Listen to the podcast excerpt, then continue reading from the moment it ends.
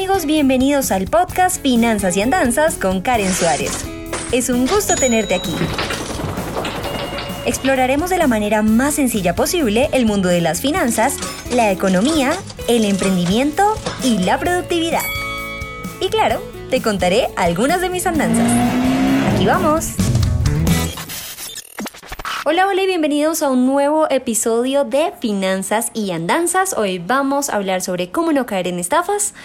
Mm, y es un tema que tenía que tocarse en serio porque en Colombia estamos llenas de nuevas super hiper mega inversiones, esto muy entre comillas, sobre cómo podemos hacernos millonarios de la noche a la mañana sin invertir, sin capital, sin riesgo y no haciendo nada. No sé por qué esa suena como una opción interesante de inversión, pero por favor, lo primero que hay que saber es que si suena demasiado bueno, tan bueno que parece que no, mmm, allá hay que empezar a dudar. Y hay algo que, que digamos, pensé para este episodio y es que hay tantas opciones que salen diariamente y las personas me escriben mucho, ¿qué opinas de tan tan o de esta plataforma o de esta otra? Y la verdad es que ponerme a evaluar cada una de ellas eh, es un trabajo bastante desgastante, por eso decidí hacer este episodio de podcast para que sepan las características que tienen las estafas y ustedes por su cuenta, y esto hace parte de la educación financiera, pues no caigan en ellas. Y a este episodio lo llamaremos No lo sé Rick, parece falso, porque hay, hay ciertas características a tener en cuenta al momento de evaluar una opción de inversión. Y es que los buenos inversionistas miden el riesgo, no invierten a ciegas. Mucho ojo, hay perfiles de riesgo, ¿no? Y el perfil más arriesgado no quiere decir que invierte eh, sin conocer o invierte en estafas o invierte en pirámides a ver qué tal. No, la persona de alto riesgo es la que conoce la inversión, sabe que hay un riesgo, pero sabe que es un instrumento que está regulado, que está verificado y que, y que tiene algún respaldo. Y esa es la primera característica antes de empezar a invertir. Si ustedes están en Colombia y me escuchan desde Colombia, la opción en la que vayan a invertir tiene que estar regulada por la Superintendencia Financiera de Colombia. ¿Qué pasa si no? Hay muchas opciones que no están reguladas, pero si llega a pasar algo con esa inversión y les pasa lo que a muchos les pasa cuando me escriben, que se me perdió la plata, no me contestaron, la plataforma ya no carga, el número de WhatsApp no contesta, no tienen a dónde más reclamar.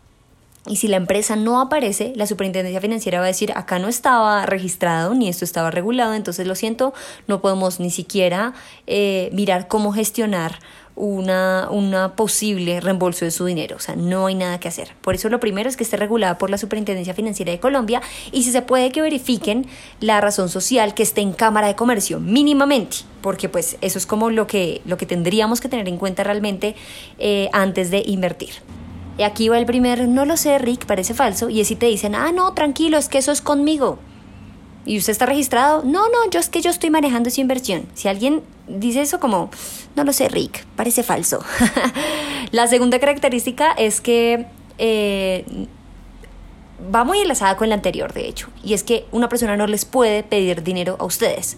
¿sí? Si una persona le dice, no, venga, mídeme los dos millones de pesos que yo le devuelvo cuatro en una semana, ah, no lo sé, Rick, parece falso. Eso es ilegal, se llama captación de dinero y no puede hacerse no puede hacerlo una persona natural. Es decir, no puede empezar a recoger plata para luego supuestamente eh, invertirla y luego darle rendimientos. Eso está totalmente prohibido. Si una persona les pide dinero, no lo sé, Rick, parece falso. Siempre tiene que ser una institución, una persona jurídica, una entidad.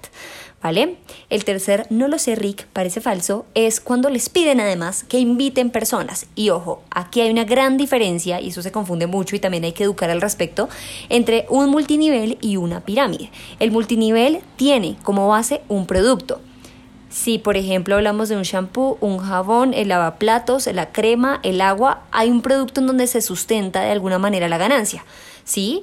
Y, ese modelo es totalmente legal y además es muy exitoso en el mundo. Pero una pirámide que es como, no, mira plata, meta a dos personas más a que den plata y a cambio como que eh, nada, o un servicio que ya he visto unas figuras súper raras con plataformas de Forex, con cosas de criptomonedas, o sea, como que si ustedes no ven nada tangible, por favor, mucho ojo antes de hacer esa inversión, porque no hay algo que respalde ¿sí? Esa inversión, no hay nada físico que uno diga, bueno, es que el champú, así valga 50 mil pesos o 70 mil pesos, está respaldando de alguna manera, pues, el dinero, ¿sí? Pero una plataforma o una criptomoneda nueva, como que algo que no se pueda tangibilizar, No lo sé, Rick, parece falso.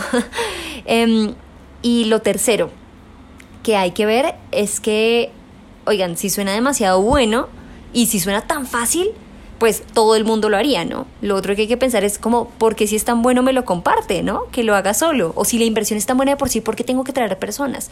Eso es supremamente importante. Para finalizar, que googleen, o sea, googleen cómo se llame la empresa em, y vean los resultados. Ni siquiera hay que ser un gran investigador. A veces sale la nueva estafa en Colombia, nuevo scam, no caiga en esto.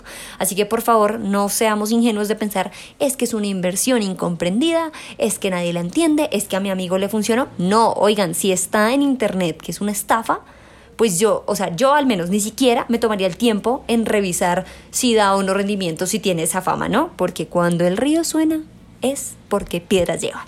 Así que lo más importante es que invirtamos en algo que conozcamos y si no conozcamos que nos tomamos el tiempo de educarnos al respecto y sobre todo eh, no, no caer en cosas que prometen ser milagrosas o que, no sé, prometen unos retornos espectaculares con unos instrumentos de renta variable.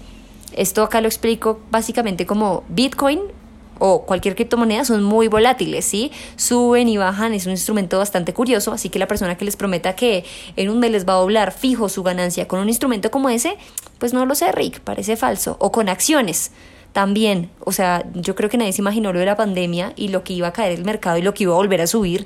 Entonces, cuando les prometen algo fijo con un instrumento así de variable, también, no lo sé, Rick, parece falso. Gracias por continuar conectados con Finanzas y Andanzas. Recuerden que aparte de escucharnos, podemos vernos a través de mi canal de YouTube en donde subo contenido semanalmente. Chao. Gracias por escuchar Finanzas y Andanzas. No olvides suscribirte para seguir en contacto con este podcast. Soy Karen Suárez y nos escuchamos a la próxima.